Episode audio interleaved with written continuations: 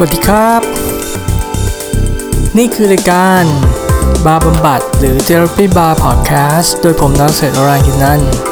เป็นผู้ดำเนินรายการครับดี๋ยวก่อนนะผมพูดว่าดำเนินรายการหรอจริงรายการนี้ก็ไม่มีอะไรที่ต้องดำเนินนะ ส่วนใหญ่ก็เป็นการบ่นสิ่งที่อยู่ในใจออกมามากกว่าเพื่อเป็นการบำบัดจิตของตัวเองเนี่ยแหละ ก็ สำหรับ episode นี้ก็จะเป็นเรื่องการรีวิวทริปญี่ปุ่นที่เพิ่ง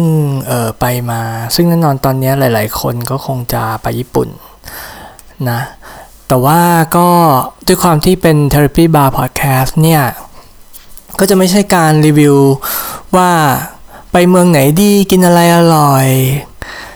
เออต้องเดินทางยังไงใช้ค่าใช้จ่ายกี่บาทอะไรเงี้ยคือไม่มี แต่ว่า ก็จะรีวิวเรื่องเกี่ยวกับสิ่งที่เกิดขึ้นในใจของผมขณะที่ไปในทริปนี้ก็แล้วกัน ก็มาเริ่มกันเลยแล้วกัน คือรีวิวทริปทริปสไตล์เทอราปีบาร์เนี่ยมันก็จะเป็นการรีวิวอารมณ์ และความคิดในขณะที่ไปเที่ยวว่ามีอะไรผ่านเข้ามาในความคิดบ้าง ซึ่งเอาจริงทริปเนี้ยค่อนข้างผ่านไปไวนะสำหรับผม เพราะผมใช้เวลาโปรเซสไอความคิดอารมณ์อะไรเงี้ยค่อนข้างเยอะ แล้วหนเนี้ยเราเดินทางเยอะมากคือทุกวัน ฉะนั้นก็เลยระหว่างทางอะ่ะก็คือไม่ได้โปรเซสอะไรอย่างเงี้ยในหัว เพราะก็มันก็ต้อง เออ เดี๋ยวจะกินอะไรไปขึ้นรถไฟกี่โมงอะไรพวกเนี้ยมันใช้ สมองผมทำได้ที่ละอย่างมันก็เต็มหมดแล้ว แต่ว่าจะบอกว่าทริปนี้ก็เป็นทริปญี่ปุ่นครั้งที่ 3 แล้วก็ค่อนข้างเป็นทริปที่มีความรู้สึกนะ ว่าแตกต่างจากทริปอื่นๆ คือจะขออินโทรก่อนเลยว่าเพิ่งจะได้ไปญี่ปุ่นเนี่ยทีหลัง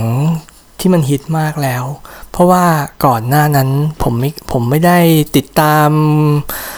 เอ่อ culture หรือ pop culture ญี่ปุ่นอะไรเลย ไม่ได้ดูหนังไม่ได้ฟังเพลง ไม่รู้อะไรทั้งสิ้น แล้วก็ไม่ได้มีความคิดในหัวว่าเอออยากไปญี่ปุ่นอะไรอย่างเงี้ยแต่ว่าถ้ามานึกดูอะทริปแรกสุดที่ไปญี่ปุ่นเลย ซึ่งประมาณ 3 ปีก่อนเองมั้ง เนี่ย ก็เป็นทริปที่ค่อนข้างแฮปปี้กับมันนะ พอตอนที่กลับมาแล้ว และ หลังจากตอนนู้นอะผม process ความคิดของตัวเองว่า เอ้ยทำไมเราถึงชอบญี่ปุ่น ตอนหมายถึงชอบทริปนั้น ซึ่งพอมาคิดได้แล้วว่ามันก็ยังไม่ใช่ว่าเราชอบความเป็นญี่ปุ่น เราไม่ได้เรายังไม่ได้ชอบอาหารการกินอะไรของเขามากขนาดนั้น เรายังไม่ได้ชอบภาษาหรืออะไรมากขนาดนั้น แต่ว่า สิ่งที่ทำให้รู้สึกโอเคมากตอนที่ญี่ปุ่นเนี่ยมันคือความ ความแน่นอนในชีวิตอะไรบางอย่างอะแล้วความมีพิธีรีตอง ความที่คนญี่ปุ่นเนี่ยเขาทำอะไรเหมือนเหมือนกันเป็นระเบียบเป็นสังคม เพื่อที่จะทำให้สังคมมันเดินไปได้อะนึกออกมาคือเขามีประชากรเยอะกว่าเราเยอะมากเนาะแต่ว่าพื้นที่เนี่ยของเขาน้อย ฉะนั้นเนี่ย วิธีการเดิน วิธีการยืนรอ วิธีการเข้าคิวอะไรต่างๆอะ่ะเขาจะมีการบอกกล่าวกัน แล้วทุกคนก็จะทำเหมือนกัน แล้วสังคมมันก็ไปของมันได้โดยที่มันไม่ได้ไม่ได้เกิดความขัดแย้งอะไรเยอะ อย่างเอาง่าย ๆ วันที่จะกลับเนี่ยผมที่สนามบินอะ่ะผมเพิ่งเคยไปนาริตะนะพอสองหนแรกผมไปนาริตะ ที่ห้องน้ำของเขาอะมันแคบมาก แล้วเขามีแม้กระทั่งเป็นผาดเป็นเขาเขาเหมือนเป็นสติกเกอร์อะติดบนพื้น ว่าให้เราอะหยุดรอตรงไหน ถ้าโถฉี่เต็ม คือคนญี่ปุ่นนี่อะไรขนาดนั้นเลย ซึ่งอันนะผมผมอ่านมาตอนที่หลังจากที่กลับมา จากญี่ปุ่นหนแรกสุด เขาเรียกอะไรแบบนี้ว่าโฮกาปอกเกะซึ่งมันเป็นวิธีการที่เขาเรียกว่า full proof คนญี่ปุ่นเขาจะทำเขาจะบอก instruction นัดแนะกันเยอะมาก มีเสียง มีคิว มีเสียงปิ้งปอง มีเสียงอะไรเงี้ยสำหรับทุกๆกิจกรรมเพื่อให้คนเนี่ยมีรู้คิว รู้จังหวะของตัวเองว่าเออ ตอนไหนใครควรทำอะไร เพื่อที่ว่าใครๆก็ทำได้ไม่ว่าจะเด็กตัวเล็กๆหรือว่าจะคนสูงอายุซึ่งญี่ปุ่นมีเยอะมาก มันก็ทำให้เกิดความเป็นระเบียบมากมายเลย ในเมืองเล็กๆ แคบๆ แต่คนอาศัยอยู่เยอะ ซึ่งอันเนี้ยทริปแรกสุดผมอะผมรู้สึกเลยว่าการไปไหนมาไหนการทำอะไรญี่ปุ่นน่ะด้วยความที่มันมีแบบแผนมี มีมีคิวบอกเนี่ยมันทำให้ทุกอย่างมัน predictable หมดรถเมย์มาตรงเวลา รู้ว่าใครต้องยืนตรงไหน มีเสียงบอกเราว่าเราใช่รถไฟของเราไหม รถไฟทุกคันบอกอย่างละเอียด ว่าที่ที่คุณยืนเดี๋ยวจะเป็น car ที่เท่าไหร่ มันทุกอย่างมันรู้สึกว่าง่ายไปหมด ซึ่งเอาจริงผมเป็นคนชอบทำตามกฎให้ถูกกฎ แล้วก็ชอบผมชอบ structure ต่างๆ อยู่แล้วเนี่ยมันก็เลยค่อนข้างโดนใจ ซึ่งซึ่งเดี๋ยวกันนะ ผมชอบ structure ผมชอบกฎเนี่ยผมไม่ได้ไปชอบให้ enforce ให้สิ่งเหล่านี้กับคนอื่นนะ แต่ว่าตัวผมเองอะผมชอบสิ่งที่เป็น routine สิ่งที่เป็นกฎ เพราะว่าในหัวผมทั้งวันเนี่ย ผมจะคิดแต่เรื่อง เขียนเพลงเขียนโค้ด ทำทำนี่ทำนั่น เดี๋ยวนี้ก็คิดเรื่องเออทำพูดอะไรในพอดแคสต์อะไรเงี้ย มันทำให้เราสามารถคิดเรื่องครีเอทีฟได้ไง โดยที่เราไม่ต้องวอรี่ว่าเฮ้ยเราจะจะเราจะไปรถทันไหมอะไรเงี้ย คือถ้าสมมุตินะว่าเรารู้เลยว่ารถเมย์ที่เราจะขึ้นเนี่ยมันมากี่โมง เป๊ะแปะเป๊ะแน่นอนอะ่ะ แล้วก็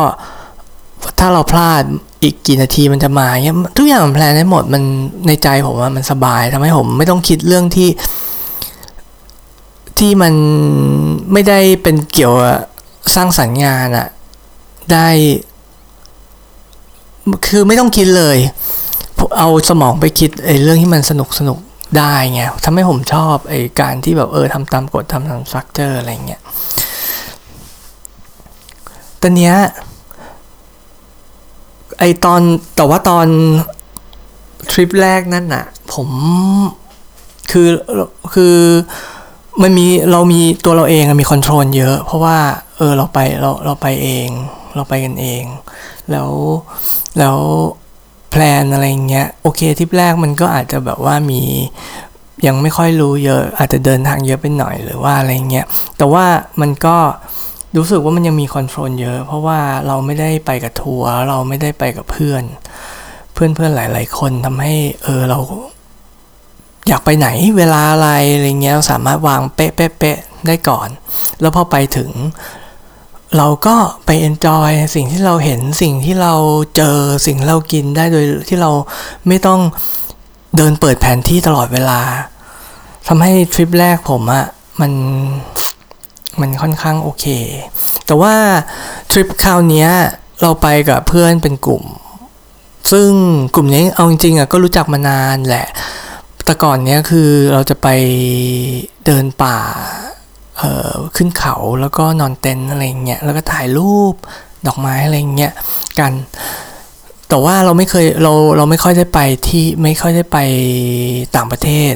แล้วก็แต่ละคนอยู่กันคนละทิศคนละทางเลย ฉะนั้นเนี่ยพอเวลาที่ไม่ใช่ไปทริปแล้วอะเราก็ไม่ได้เจอกันหรือคุยกันมากขนาดนั้น ฉะนั้นเนี่ยก็คือก็รู้จักกัน แต่ว่าก็ไม่ได้รู้ใจขนาดคนที่เจอกันทุกวัน ฉะนั้นเนี่ยพอคนเนี้ยที่ไปญี่ปุ่นเนี่ยก็เลยผมผมตัวผมเองนะ ผมรู้สึกว่าเออเรามีคอนโทรลน้อย เพราะว่าเราอยากจะตามใจเออคนที่ยังไม่เคยไปญี่ปุ่นมากกว่า เขาจะได้ เขาจะได้ประทับใจในทริปแรกของเขามากกว่า เราก็เลยเป็นผู้ตาม ก็พอเวลาเรามี control น้อยอะกับทริปของเราอะ่ะเราก็เหมือนเราออกจาก comfort zone ตัวเอง ก็ทำให้คราวนี้ทริปญี่ปุ่นครั้งที่สามเนี่ยในอารมณ์ผมมันมีอะไรที่ต้อง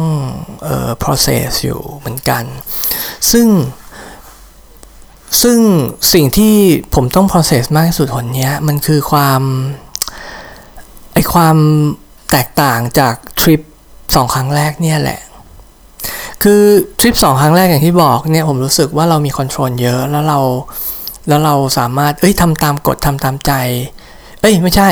ทำตามกฎสิ่งต่างที่เราเห็นคนญี่ปุ่นทำหรือเขาบอกเราอะไรเงี้ย ทำแม้กระทั่งนั่นเลยนะ ว่าตอนตอนที่ไปพักโรงแรมมีอยู่ครั้งหนึ่งอะไปพักโรงแรมไปกินอาหารเช้า แล้วเขาก็ที่เรียวที่เรียวกังเนี่ยเขาก็ให้สลายมาด้วย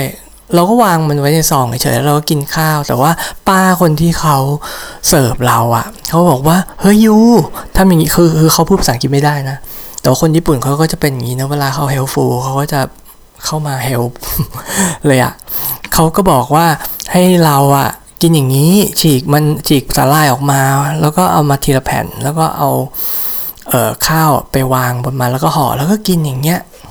คนญี่ปุ่นทำอย่างนี้นะ เราก็ทำตามแล้วเราก็รู้สึกว่า โอ้ยมัน make sense เพราะตอนแรกเรารู้สึกว่ามีข้าวชามหนึ่งแล้วเอาสาหร่ายใส่ซองมาวางไว้ทำไมวะอะไรเงี้ย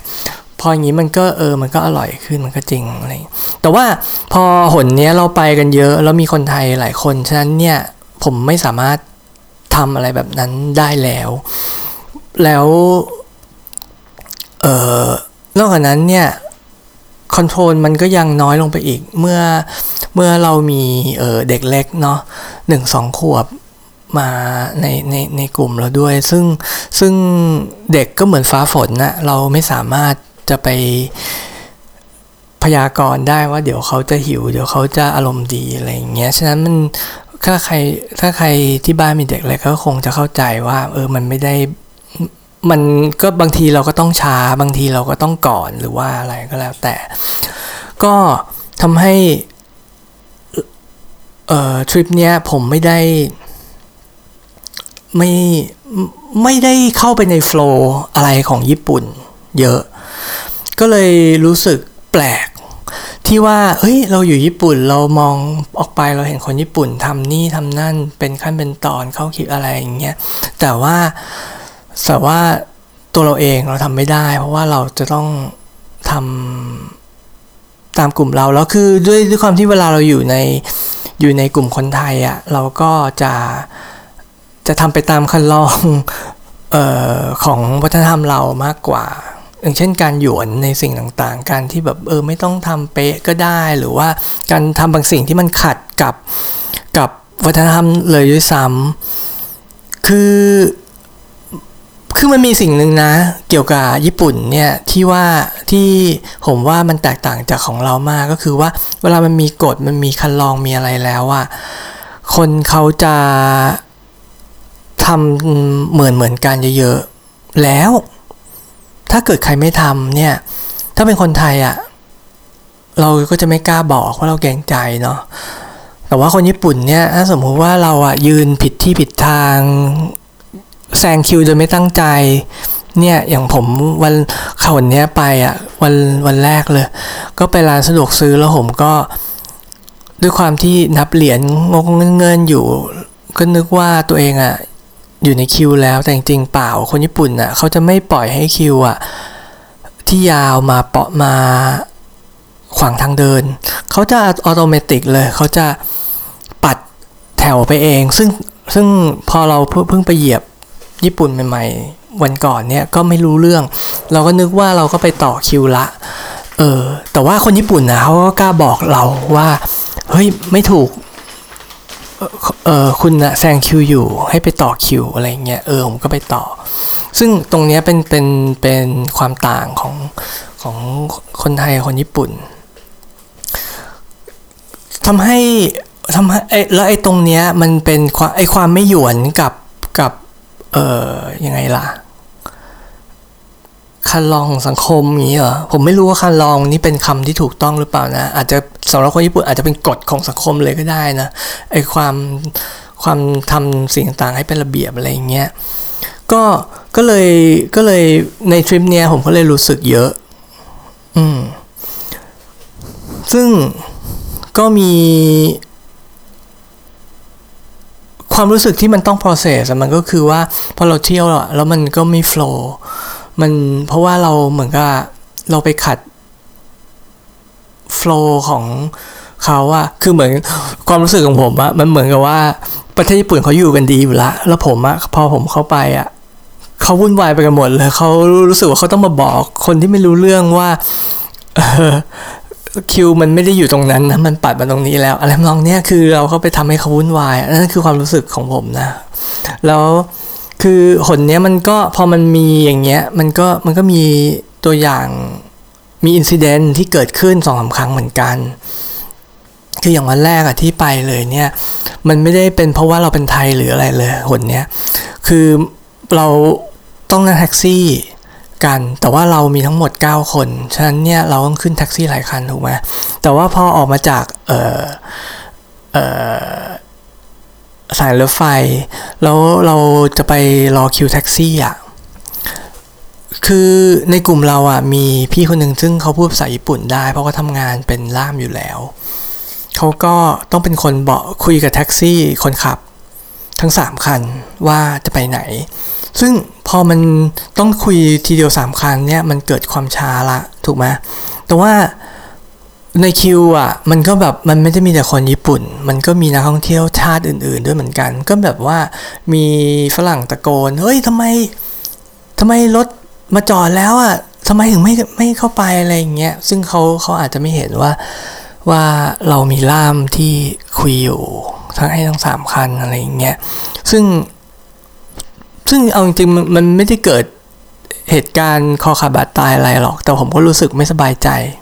ละเมื่อมันเป็นอย่างนั้น เพราะว่าถ้าสมมติเป็นที่เมืองไทย หรือเป็นที่ประเทศอื่นอะอย่างผมนึกง่าย ๆเลย ที่อย่างที่นิวยอร์กหรืออะไรเงี้ยคนที่อยู่ข้างหลังเนี่ยเขาเห็นแท็กซี่คันอื่นที่รอคิวอยู่อะเขาก็คงจะวิ่งไปคุยกับแท็กซี่นั่นละ แต่แต่ว่าที่ญี่ปุ่นเนี่ย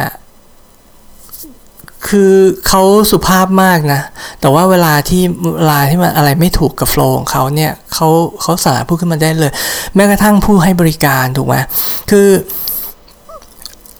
อย่างสมมุติว่าเราไปพัตคารแล้วเรามีกันหลายคนอะ่ะ แล้วเราถ้าเป็นที่เมืองไทยอะ่ะ เราก็จะลุมสั่งพนักงงาน MK ใหญ่เลย จนจดไม่ทันเนี่ย แต่ว่าคนญี่ปุ่นเนี่ย ถึงเขาจะต้อนรับเราดียังไงก็ตาม พอเราจะลุมสั่งแบบเนี้ย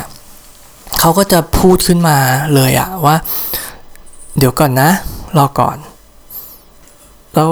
เขาก็จะจัดให้เราอะพูดทีละคนเอง เขาไม่ได้ตามใจลูกค้าอะไรขนาด ที่ทำให้ระเบียบอะเสียไป เออ ซึ่งณตอนนั้นน่ะ ถ้าสมมุติว่า ผมซึ่งยังยืนรออยู่ในแถว ยืนรอพี่เขาคุยกับแท็กซี่ คนขับแท็กซี่อะ พยายามแบบเดินออกไปให้มันแบบว่าให้เข้าไปในรถเลยให้มันเสียคิวหรืออะไรอย่างเงี้ย เออผมคิดว่า ผมคิดว่ามันก็คงจะทำให้มันทำให้วุ่นวายไปหมดแน่ ๆ เลยอะแต่อันเนี้ยก็ยอมรับแหละว่า ผมก็คงจะคิดมากไปเอง ถึงผมจะยืนอยู่ หรือผมจะวิ่งเข้าไปนั่งในรถก่อน เนี่ย มันก็ไม่ต่างกัน รถก็ยังออกไม่ได้อยู่ดี ฉะนั้นผมก็ไม่รู้เหมือนกันว่า ผมจะรู้สึกเดือดร้อนไปทำไม อืม แต่อาจจะเป็นเพราะว่าผมชอบสตรัคเจอร์ผมชอบ เออ เขามาก็ทีละคนทีละอย่างนะสมมติเราสามคน แล้วแท็กซี่ดรเวอร์ของทุกๆคันเนี่ยไหนๆตอนเนี้ยเขาก็ออกมาคุยกับพี่พี่ในกลุ่มผมอยู่แล้วเงี้ยก็รอไปแล้วทุกคนก็รอให้มันเสร็จแล้วก็ออกไป มันก็น่าจะดีกว่า แต่ก็อย่างว่าผมไปบังคับใจ คนอื่นที่เขาชินกับวัฒนธรรมแบบอื่นที่ไม่ใช่แบบญี่ปุ่นนะก็คงจะไม่ได้ อืม เอ้ย เนี่ย ผมรู้สึกดีขึ้นละ นี่ผมไม่อยากจะบอกแล้วผมคิด ผมรู้สึกว่ามันมันติดอยู่ในใจอะตั้งแต่วันนั้นเลยนะ แต่พอพอได้พูดออกมาแบบเนี้ย มัน เออ มันก็รู้สึกดีขึ้นจริง อืม แล้วแล้วนอกจากเรื่องเนี้ยก็มีอีกที่หนึ่งที่เกิดขึ้น แต่ว่าเรื่องเนี้ย ผมอาจจะไม่มี closure ไม่สามารถสรุปในใจได้เหมือนกับเรื่องเมื่อกี้ก็ได้นะ คือว่าเราไปที่เราก็มีกันเก้าคนซึ่ง ซึ่งประเทศญี่ปุ่นเนี่ย ไม่ว่าเมืองเล็กแค่ไหนอะเขาก็ใช้ที่กันอย่างประหยัดมาก คือไม่ว่าในร้านอะไรก็จะที่นั่งอะไรก็จะเล็กไปหมดที่นี่แบบแทบจะไม่พอ คนนี้พวกเราคนไทยอะเราก็เวลาเราไปไหนเราจะไปเป็นกลุ่มใหญ่อยู่แล้ว ซึ่งมันไม่ใช่แค่ในญี่ปุ่นหรอกเวลาเราไปยุโรปหรือไปอะไรอะเราถ้าเราไปเป็นกลุ่มใหญ่เราก็รู้สึกนะว่ามันหาโต๊ะยากมากที่มันจะพอสำหรับทุกคน คราวนี้เราไปทาคายาม่าเสร็จแล้วเราก็หิว เราก็เลยเดินเข้าไปใน เออเราก็ตกลงกันว่าเราจะกินไอรามเมงร้านนี้แหละ เราก็เลยแห่กันเข้าไป แล้วตอนเนี้ยคือผมไม่แน่ใจเหมือนกันว่ากลุ่มเราทำอะไรผิดนะ แต่ว่ารู้สึกว่าเจ้าของเขาเขาก็ยังขายของให้เรา แต่ว่าเขาค่อนข้างโหดกับพวกเรามากเลยอะ่ะอืมอย่างเช่นว่า เวลาสั่งเนี้ยเขาบอกให้เราอะพูดดังๆหนึ่งหรือสองพูดให้มันดัง ๆ หน่อยอะไรเงี้ยเขาพูดอย่างนี้กับทุกคน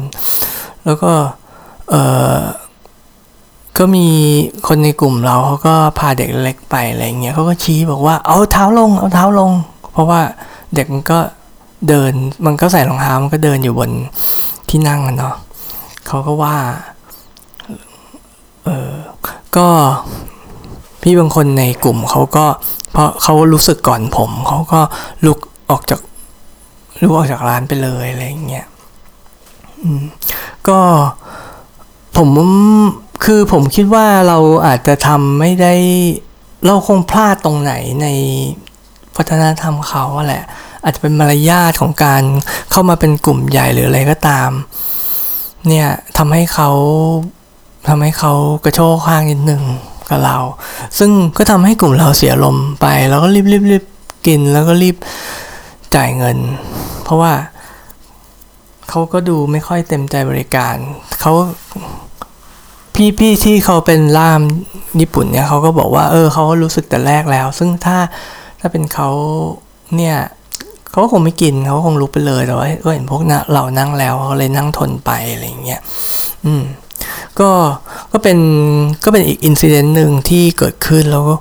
เออผมก็รู้สึกว่า เออ มัน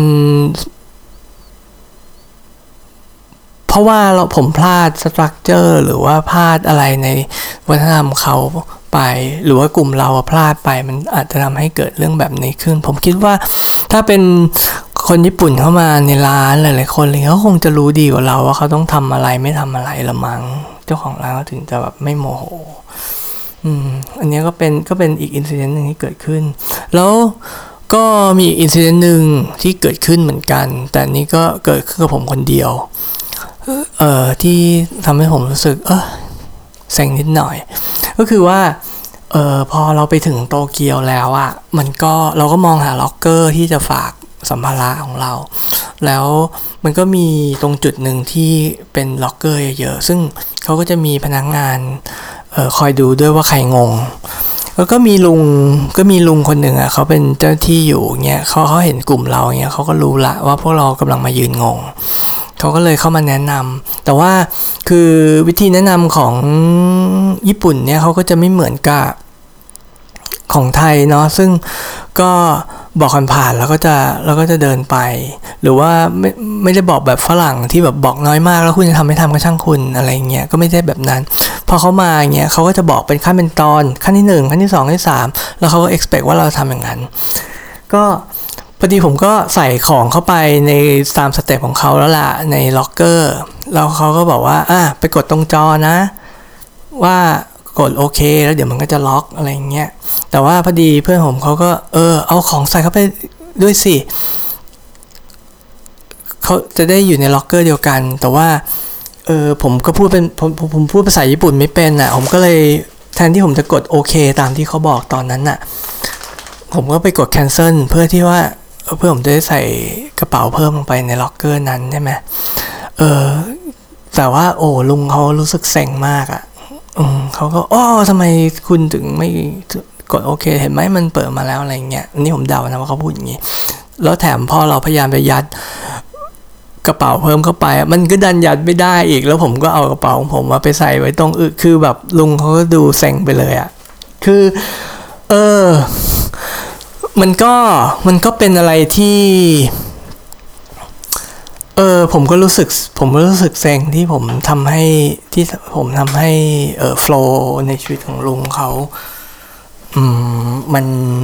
มันติดขัดนะเนาะซึ่งเอาจริงๆผมเองอะก็อยากจะอยากจะเออ ก็แต่ละคนก็ใส่แต่ละอันก็จบจบอะไรแบบเนี้ยแล้วลุงเขาก็จะได้ เออททำตามที่ลุงเขาบอก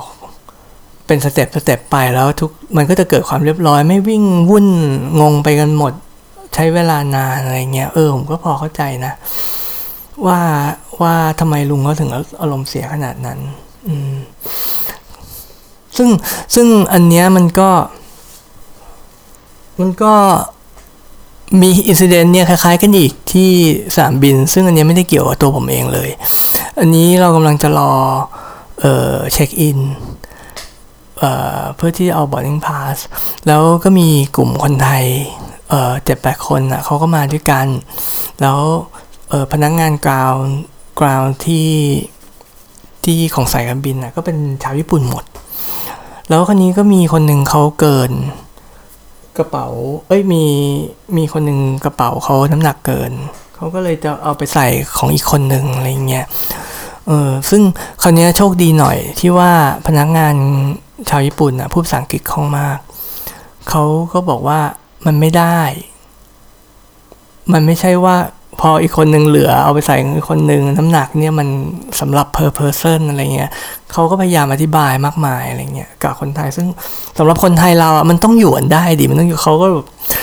เขาก็ดึงดันอยู่พักหนึ่งก่อนที่เขาจะยอมเออสายการบินอยู่ดีอะไรเงี้ยก็แต่ว่าอันนี้ผมก็เหมือนกับไป รู้สึกอารมณ์เสียแทน รู้สึกรู้สึกติดขัดในใจรู้สึกนอยแทนพนักงานมากเกินไป เพราะว่าเอาจริงเขาเจอคนไทย ก็น่าจะทุกวันอะเขาเขาคงจะชินแล้วล่ะเออ แต่ผมก็อดรู้สึกไม่ได้ว่าเออคราวนี้เราไม่ได้ความรู้สึกในการมาเที่ยวประเทศญี่ปุ่นเหมือนกับเหมือนกับสองครั้งแรก อืม เพราะว่าเรามากับเรามากับคนวัฒนธรรมเราเยอะๆเราเราก็ต้องนั่นวัฒนธรรมเราไว้ก่อน อืม ก็เป็นเป็นการบำบัดจิตของตัวผมเองเล็กน้อยหลังจากที่กลับมาจากทริปญี่ปุ่นคราวนี้ ซึ่งซึ่งผมว่าเอาโอเคมันก็ไม่ได้ใช่เรื่องใหญ่เลยหรอก แต่ถ้าลองคิด ย้อนไปนิดนึงอะไรเงี้ยผมอดรู้สึกไม่ได้นะว่าคนไทยเราอะไปญี่ปุ่นเยอะมาก แต่ว่าคนญี่ปุ่นอะก็อาจจะรู้สึกกับคนไทยอะเหมือนกับเวลาที่คนจีนมาในไทยเยอะหรือเปล่า ที่เขาทำอะไรของวัฒนธรรมเขา แต่ว่ามันขัดกับวัฒนธรรมเรา มันก็อาจจะเป็นอย่างนั้นก็ได้นะ ด้วยอะไรก็ตาม ผมคิดว่าญี่ปุ่นเหรอ ผมก็คงจะไปอีก แต่ก็คงจะไปใน condition ที่ผมมี controlเยอะๆ อะไรเงี้ย โดยที่ เอ้ย ผมอยากทำตามใจของผมก็คือทำตามสตรัคเจอร์ของเขาทำทำตามแบบแผนอะไรของเขาเงี้ย เออ ผมก็จะทำผมก็จะไป ผมก็คงจะไปไปเอง แล้วก็เราก็ทำตามเขาหมด เราไม่พยายามแฮกเพื่อความเร็ว เพื่อความราคาถูก เพื่ออะไรเงี้ย แล้วมันไปขัดกับ เออวัฒนธรรมเขา อืม ซึ่งผมก็ไม่แน่ใจนะว่าทำไมผมถึงจะต้องไปทำตามอะไรเขามากขนาดนี้ทั้งที่เวลาอยู่เมืองไทยอะผมก็ไม่ได้แบบว่า อยากทำตามวัฒนธรรมไทยที่คนส่วนใหญ่เขาทำเยอะ อาจจะเป็นเพราะว่า ตอนที่ต้องไปตอนที่เรียนอยู่คนเดียวนานๆที่อเมริกาอะไรเงี้ย คือเราพยายามจะ หลีกเลี่ยงที่จะพาตัวเองไปอยู่ในสถานการณ์ที่มีคนมาเหยียดความเป็นเอเชียของเราก็ได้ละมัง เราก็เลยแบบพยายามจะทำตาม เอ่อชาวอเมริกันที่นั่นให้ได้มากที่สุดให้ให้เราไม่ไม่ไม่ดูเด่นออกมาแล้วจะมีใครมาว่าเราได้เพราะว่าเพราะว่าถ้าใครเคยอยู่ที่อเมริกาคงจะรู้ว่าไอการเหยียดที่นั่นน่ะเขาค่อนข้างนั่นนะ เขาค่อนเขาค่อนข้างทำอย่างเปิดเผย อืม แล้วมันเราก็รู้สึก เอออะไรที่มันทำให้เรารู้สึกว่าเราด้อยค่าอะไรเงี้ยในตัวเราเองอะ่ะ มันก็เราก็อยากจะหลีกเลี่ยงนั่นแหละไม่ว่าเรื่องอะไร ซึ่ง เออตอนนั้นเราก็เป็นเด็กด้วย ผมว่ามันน่าจะเป็นเหตุผลหนึ่งที่ทำให้ผมอะชอบที่จะทำเวลาผมไปในที่แปลกถิ่นอะผมชอบทำเหมือนกับเขาเดะมากกว่า กินเหมือนเขาเดะทำระเบียบอะไรเหมือนเขาเดะอะไรอย่างงี้มากกว่าที่จะไปพยายามไปแฮกเพื่อให้มันให้มันถูกจริตเออเวลากับตัวผมเองเวอร์ชั่นที่อยู่ในไทย อืม ก็ ก็ถือว่าอันนั้นเป็นการรีวิวความรู้สึกในการไปเที่ยวทริปญี่ปุ่นคราวนี้ละกัน ซึ่งถ้าถ้าสมมติว่าฟังแต่ episode เนี้ยก็อาจจะคิดว่าผมไม่มีความสุขเลย แต่ว่าอันเนี้ยแต่ว่าไม่จริง มันก็มี มันตอนนี้ผมแค่โฟกัสกับไอ้ตรงที่ผมไอ้ความรู้สึกที่ผมไม่มีเวลา process ตอนที่อยู่ที่นั่นมากกว่า แต่ว่าอะไรหลายๆอย่างมันก็ยังโอเคอยู่ดี อย่างเช่นแบบว่าเออซากุระที่สวยงาม เพราะว่านี่เป็นหน้าซากุระเนาะ